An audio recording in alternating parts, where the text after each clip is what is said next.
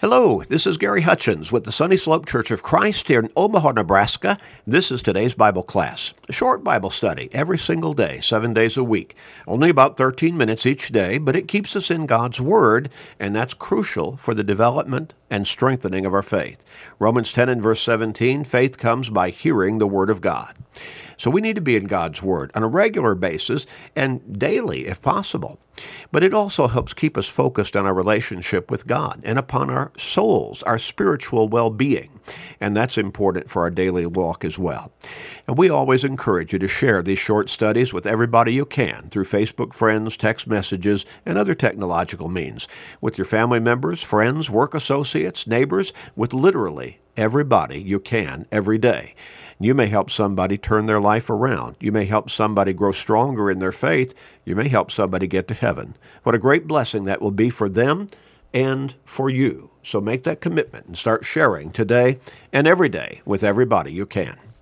We're asking the question in this line of thought and study where is your life going?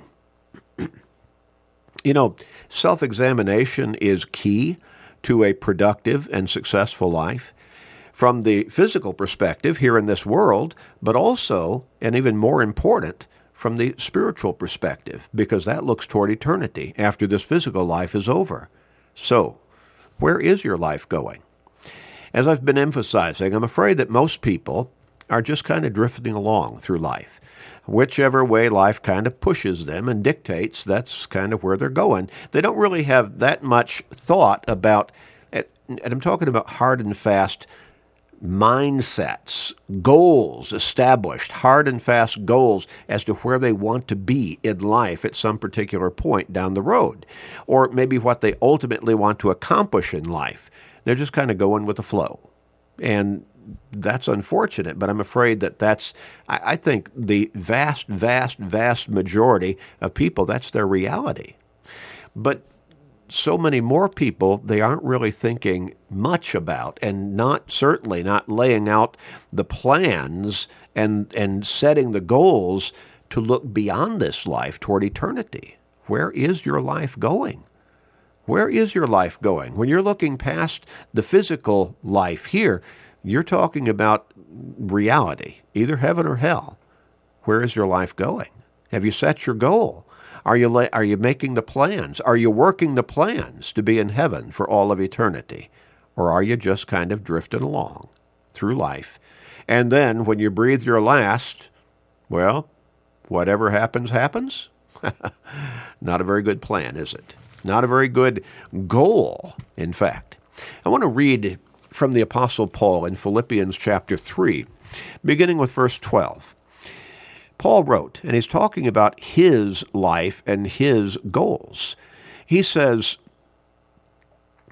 Not that I have already attained or am already perfect, but I press on, that I may lay hold of that which Christ Jesus has also laid hold on me. Brethren, I do not count myself to have apprehended, but one thing I do. Did you get that? He's got a goal. He's got a mindset. He's got a specific and hard and fast focus in life. One thing I do, forgetting those things which are behind and reaching forward to those things which are ahead. I press toward the goal for the prize of the upward call of God in Christ Jesus. Huh. I press toward the goal for the prize of the upward call of God in Christ Jesus. He's talking about a home in heaven for all of eternity. Therefore, let us, as many as are mature, have this mind. And if in anything you think otherwise, God will reveal even this to you. Nevertheless, to the degree that we have already attained, let us walk by the same rule. Let us be of the same mind. We need to make up our minds. And a whole lot of people, they haven't done that in so many areas of their life. And they have not really done that when it comes to eternity. Where is your life going? Where is your life going? Do you even know? Could you even answer that question in any kind of finite way? Jesus said this What king going to make war against another king does not sit down first and consult whether he be able with 10,000 to meet him who comes against him with 20,000? Or else, while the other is yet a great way off, he sends an ambassador or a messenger and desires conditions of peace. Luke chapter 14, verses 31 and 32. Well, we've talked about this in relation to building a house. You would not go to the hardware store, buy a certain number of tools, a certain number of nails and screws.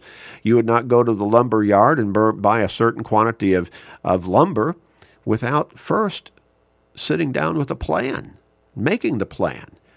What do I need in the way of lumber or building materials? What do I need in the way of tools if you're going to build the house yourself? And most of the time we would say, well, I, I'm not equipped to do that. I don't, I don't have the expertise to be able to build a house for myself. And so you hire somebody else to do that for you. But again, you would want to make sure that that individual knows what he is doing, knows how to construct that kind of a structure, putting in all of the right elements. And you'd want to be able to sit down with that individual and say, Show me what you have in mind and how this is going to all come together. You'd have a plan, wouldn't you? You'd know what the ultimate goal is. I want this size house with this many bedrooms, with this many restrooms. I want to have a family room or a living room. I might want to have a formal dining room. I want a kitchen this size with this number of cabinetry or this amount of cabinetry. I want to have a garage built onto my house. I want to have a, a yard that is such and such size.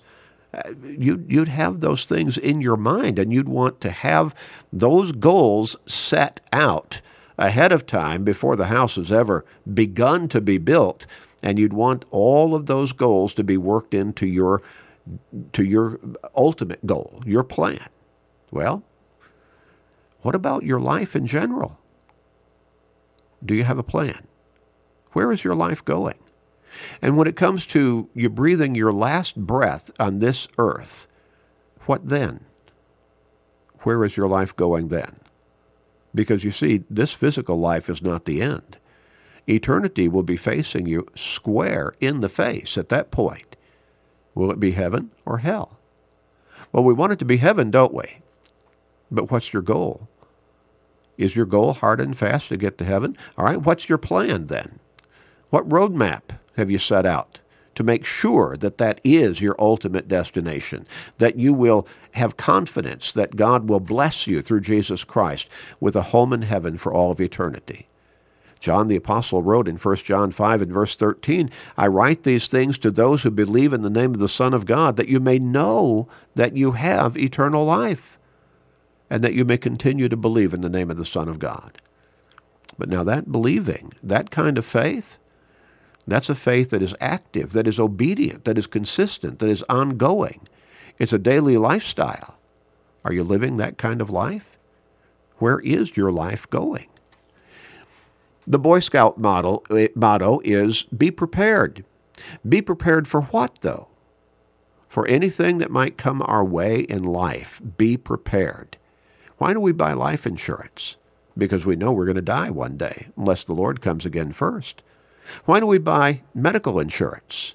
Because we know that probably we're going to suffer some illnesses along the way, maybe injuries or our family members will, and we want to be prepared for that so that we can have the funds there through the insurance policy that we have been paying for for year after year to be able to take care of those medical bills. President Nixon once told that while talking to Winston Churchill's son, he told him how much he admired the prime minister's great ability at giving extemporaneous speeches. And Winston Churchill might have uh, won accolades from the public, thinking, you just kind of do this off the cuff? What great speeches you give. And Churchill's son replied to President Nixon, Oh, yes, I've watched my father work for hours preparing those extemporaneous speeches. tongue in cheek, perhaps. In other words, his son said they were not extemporaneous, they were not off the cuff. My father prepared for hours to give those speeches effectively.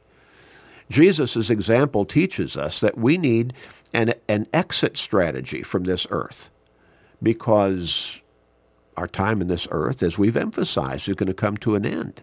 We do not start down a path without giving some thought to where it leads and how we get back. Many churches, many individuals flounder because they do not adequately plan. As I said earlier, the old saying is to fail to plan is to plan to fail.